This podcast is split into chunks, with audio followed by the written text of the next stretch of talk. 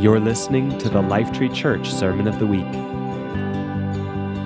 We pray that as you hear this word, you would be encouraged and inspired as you pursue Jesus in your everyday life.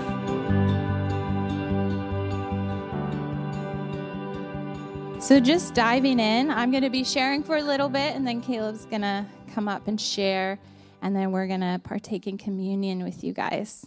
Um, just, you know, as the kids were reading Luke 24, just of that day, Sunday, right, in that morning, um, I was kind of thinking about how to understand how they must have felt on Sunday we need to remember what they must have felt like on Friday, on Good Friday, when Jesus was crucified and when he died.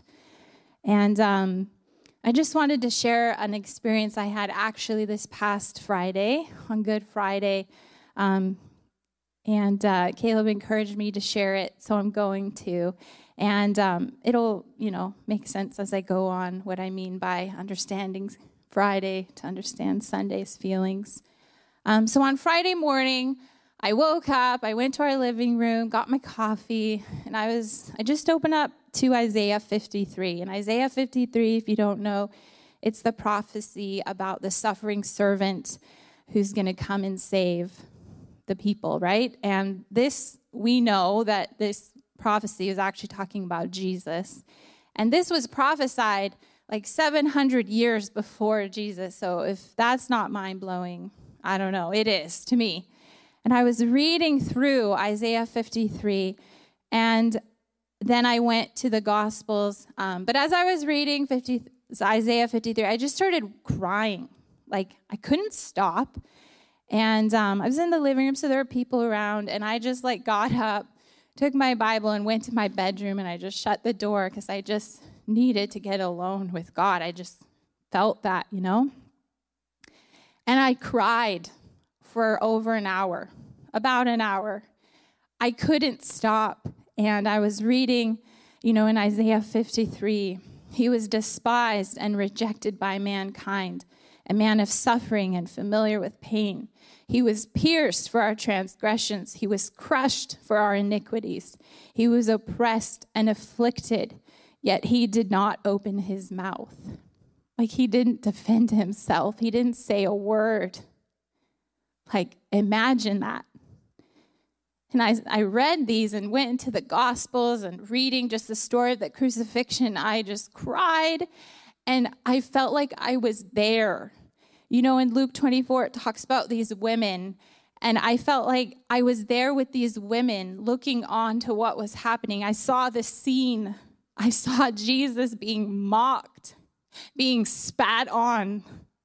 I saw it. I saw him hanging on the cross and we were crying out and we were, it was like so gut wrenching. I almost couldn't bear it. It was so unjust.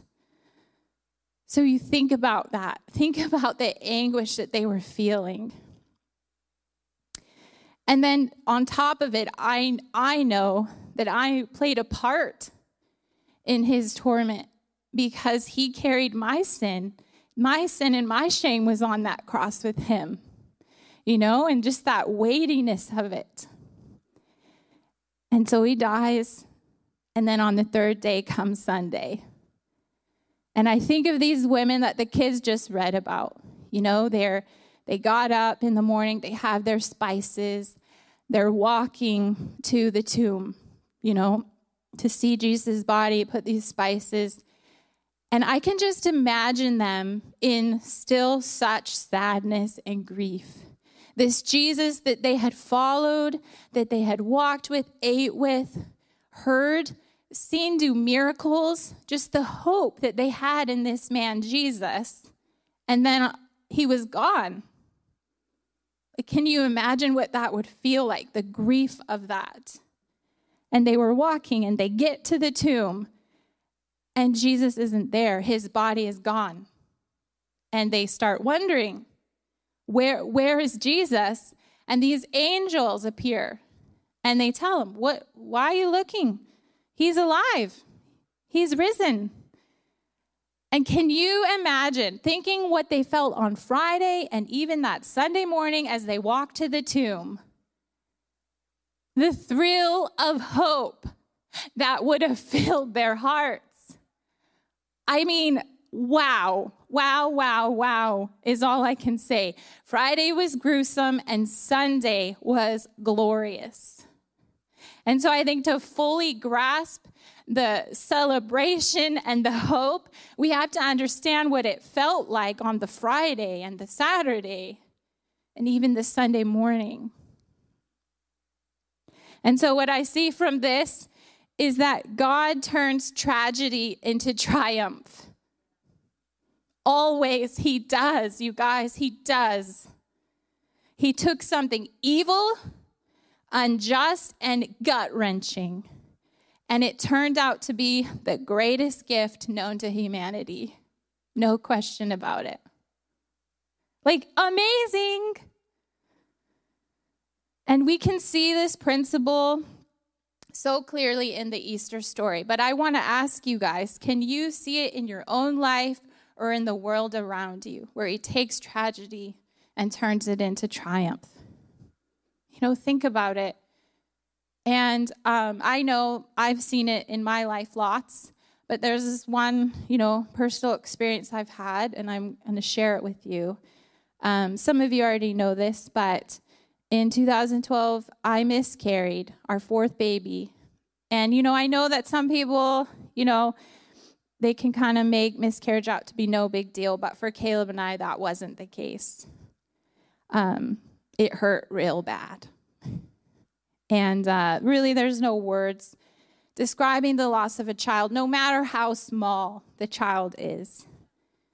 Um, so I remember this specific morning, short, you know, a few days after we've, you know, we had been praying that God would intervene and, you know, let the baby live, all this stuff. Um, anyways, that didn't happen. And I remember sitting on my couch, I was home by myself, and I was just weeping. I was so sad, so, so sad. And I felt the Lord with me, though. And I remember in that moment thinking, I could either completely ignore him and harden my heart because I'm really upset right now and I don't understand what's going on, or I can remember that he's good and that he's with me. So I'm really grateful that I chose that path. Um, so I just knew he was with me, and I said to him, in the ugly cry, you know, if you've ugly cried, you try to catch your breath in between. And I said to him, is this how you felt, Jesus? Is this what it feels like to suffer? And Jesus replied to me, Yes, a glimpse. And I just, you know, I didn't really think about his answer. I just kept crying and just, you know, that processing that grief. And uh, a few weeks later, I started thinking about his answer. And uh, something in me was grateful. And it's like I got to taste a micro fracture of the suffering that he had endured. And it felt like a gift. And I know that sounds maybe strange, um, but it was true. I felt more in tune to his suffering. I felt closer to him through this. So even though it sucked, it was awful, he did bring something good in it, and it changed me for the better. It really did. And on top of it, if I hadn't, you know, had that miscarriage, lost that baby, we wouldn't have our Noah. And if you know Noah, he's amazing. He brings so much joy to our family. He is so joyful and cuddly, and we could not imagine our life without him. And so he brought good out of that situation and brought me closer to him through that. And so you may be going through something that's difficult right now. I think a lot of us, you know. And um, I just say to you, he can take the hardest, most painful situations and make them beautiful.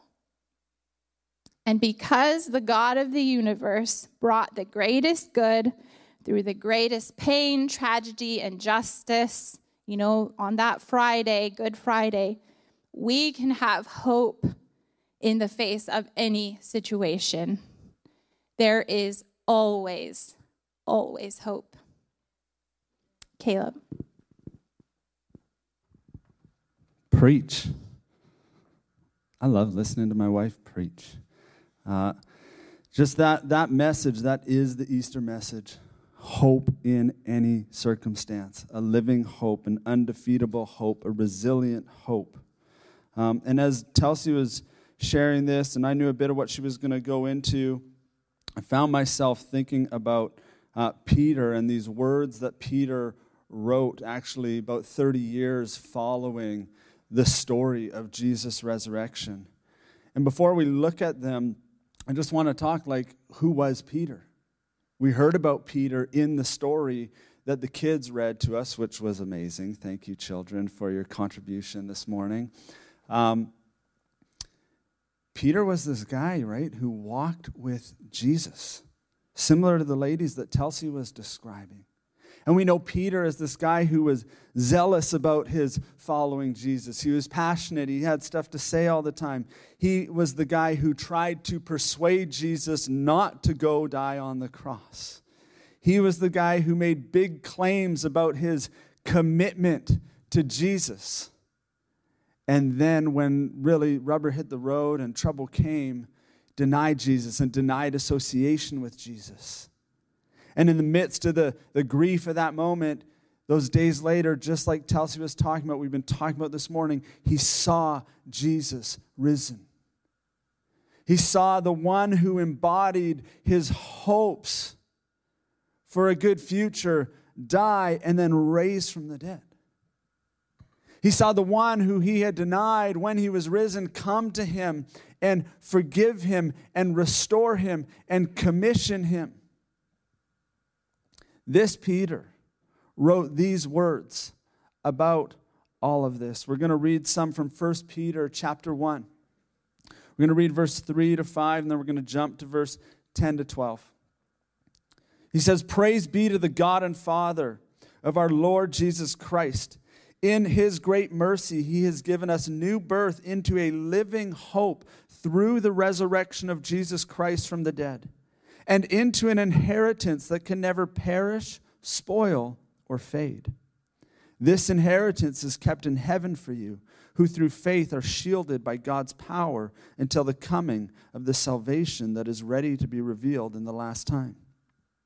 And the verses in between, we're not going to read. He's talking about rejoicing and suffering and trial because it's testing and proving our faith. And then he goes on in verse 10 and he says, Concerning this salvation, the prophets, like Telsey was mentioning in Isaiah 53, the prophets who spoke of the grace that was to come to you searched intently and with great care, trying to find out the time and circumstances to which the Spirit of Christ in them was pointing when he predicted the sufferings of the Messiah and the glories that would follow. It was revealed to them that they were not serving themselves, but you when they spoke of the things that have now been told you by those who have preached the gospel to you in the Holy Spirit sent from heaven. Even angels long to look into these things. And what Peter is getting at, right, he's talking about this living hope that we receive through the resurrection of Jesus. He talks about an inheritance that will never perish, never spoil, never fade. And he's saying that this whole thing that happened with Jesus' suffering and his resurrection was foretold, it was prophesied. And Jesus spoke of this in the reading that the kids did. And what we see in the resurrection of Jesus, it's not just some magic trick. I think it's really important how we view it. What I mean by that is it wasn't just a display of power that we step back and go, whoa, about. But it was actually the promise of God that had been made from generations past being unveiled, being revealed. It was a moment where the veil was pulled back and we could see, oh my gosh, this is what was promised. This is how it happens. This is what it looks like. And it's also a pattern revealed of death and resurrection in the way that God works. So, in this story, we see the promise unveiled and the pattern revealed of God's way, of fulfilling his purposes, of fulfilling his plans in the earth. Like Chelsea said, bringing uh, from tragedy a great triumph.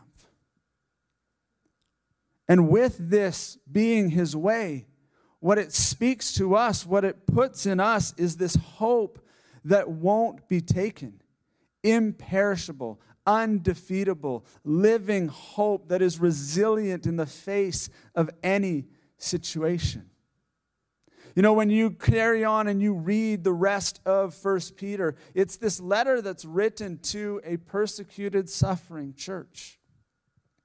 And all throughout the letter, Peter is talking to these people about how do you live in this broken world?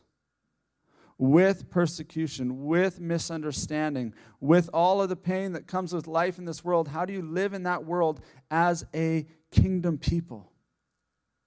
And it's with this view of God's way of death and resurrection in mind that actually equips us to live in this world. Peter goes on and he talks to them throughout the letter about our call to live in this world, seeking to do good for those around us, benefiting the world in which we live with our lives. And there is this, this way that we live as these kingdom people with the hope of resurrection rooted in our hearts. That in the face of great trial and great suffering and great difficulty, we can carry on with hope.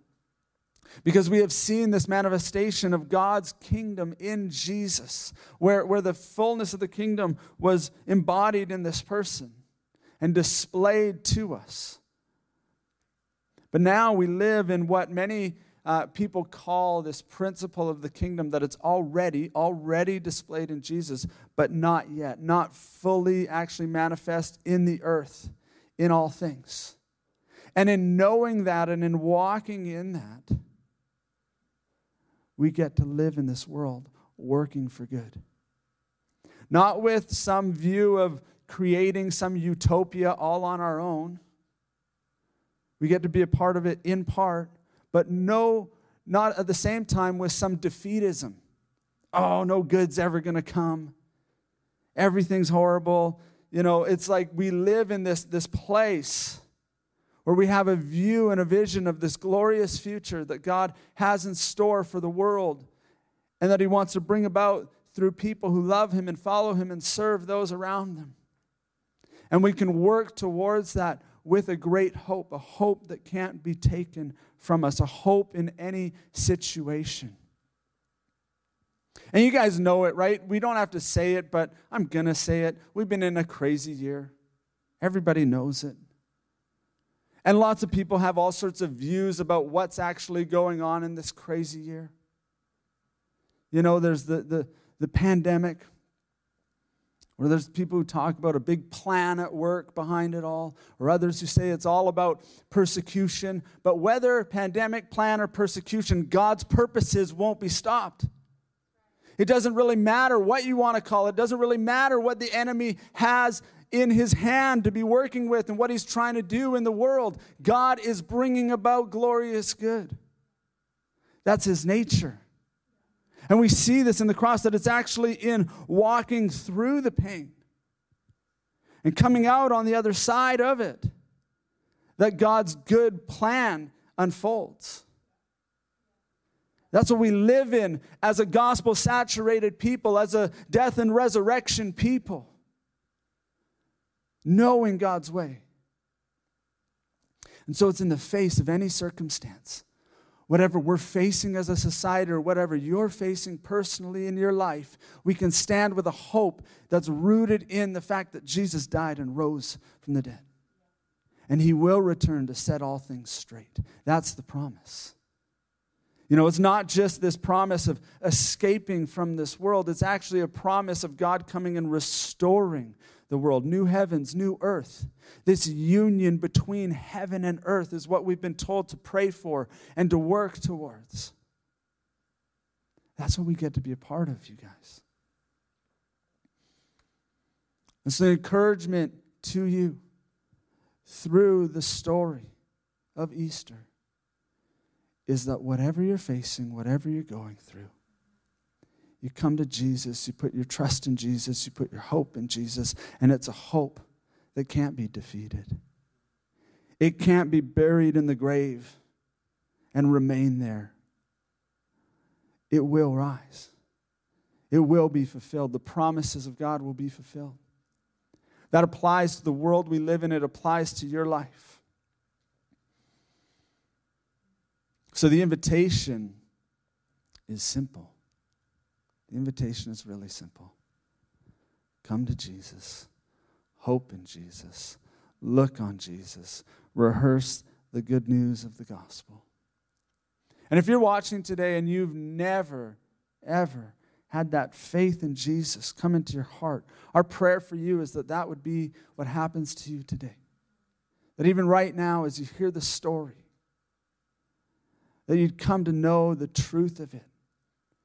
Like Telsey was talking about, you can see it in life, you can see it in the world around us, but it's best displayed in the death and the resurrection of Jesus. God's way is revealed in it. So the invitation to you is trust in Jesus. And if you want to know what that looks like, you can email us, you can message us, however you want to reach out. Or if you know somebody who's a Jesus follower, reach out to them. But it's in the context of community that we get to know him. And so, what we're going to do this morning is we're going to receive communion together. If you haven't already got elements before you, I encourage you run and grab something. It can be anything. It doesn't have to be a fancy loaf of bread like this on a silver platter with, with the wine. It could be um, a cracker, some cereal, some milk, some coffee, like whatever you got. Feel free to grab it. But there's something really beautiful that we've been talking about this morning that this table represents. That this, uh, these elements here represent, like, obviously, we know that the body represents Jesus' body and the, and the cup represents his blood. And Telsey's going to talk to us a bit about that. Yeah, just before we take communion together, um, there's just been something that I just haven't been able to get away from um, since hearing this song um, by Steffany Gretzinger. Um, it's this. The lyrics are you, just Jesus, took the altar, but in this case, well, the cross is the altar, and made it a table. So we come from the cross, and now we have a place with Him at the table, at His table, and um, I just think that's beautiful, a beautiful picture, and it stuck with me. I shared this a few weeks ago when I facilitated communion on our Facebook page.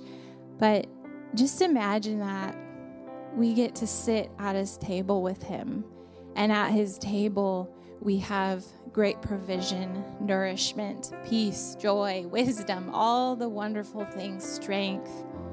We get to have that at his table with him and he broke the bread and he handed the wine, you know, poured the wine, and, and we get to partake in what he's given us and we get to be with him.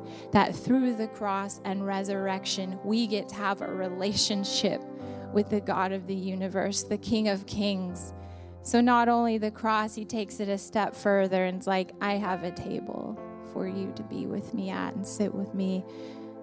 And so, yeah. so, so here we are, and we take of the body of Jesus. You can take a bit there. Hopefully, you guys have something with you. But it is a beautiful thing, you know. You may find yourself thinking, why are we why are we focusing on the death of Jesus on Easter?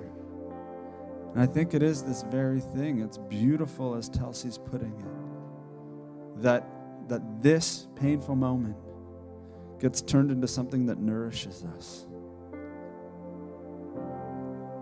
We don't move on from it, guys. It's these things together, death and resurrection, that, that speak hope to us. And so, Jesus, we thank you for your body that was given for us, that you gave to us that we might know you, that we might see what the Word made flesh really looks like. And we thank you for the body, your church, that you have brought us into, made us a part of. That we get to be a part of the family, that we get nourishment from one another.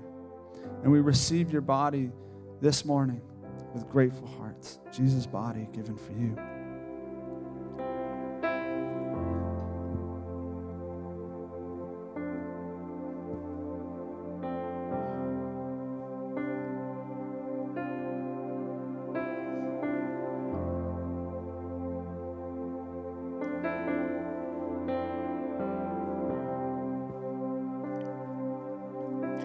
Take this juice or wine.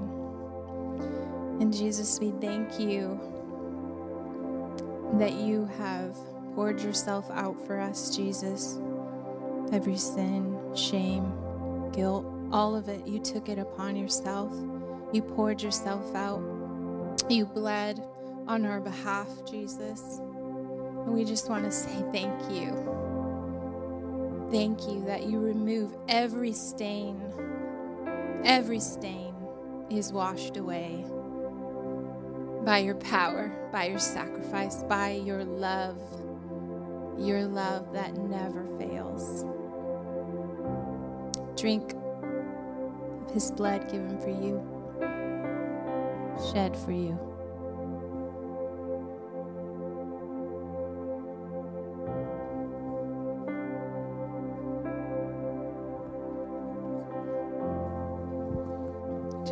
He is alive. Come on. He we have risen. hope, always hope. Come on. And uh, yeah, thank you for being with us this morning. We love you guys and we love Jesus.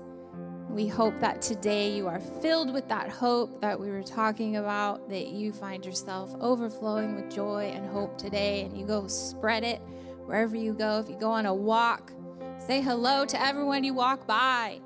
Spread the hope and the joy that we have in Him. He's good. So I'm going to pray.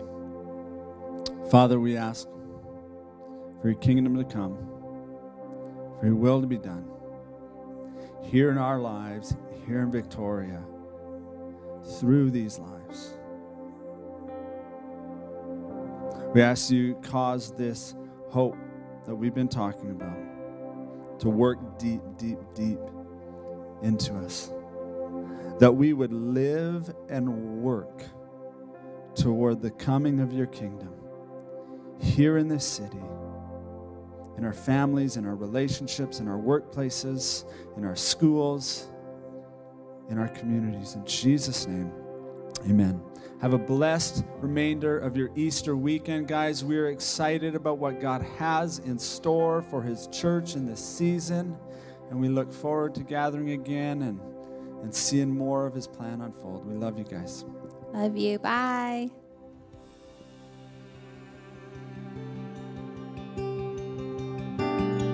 Thank you for listening to the Lifetree Church Sermon of the Week. At Lifetree, we are a family all about declaring and displaying Jesus to transform lives and benefit our city. If you'd like to find out more about Lifetree, you can find us online at lifetree.ca.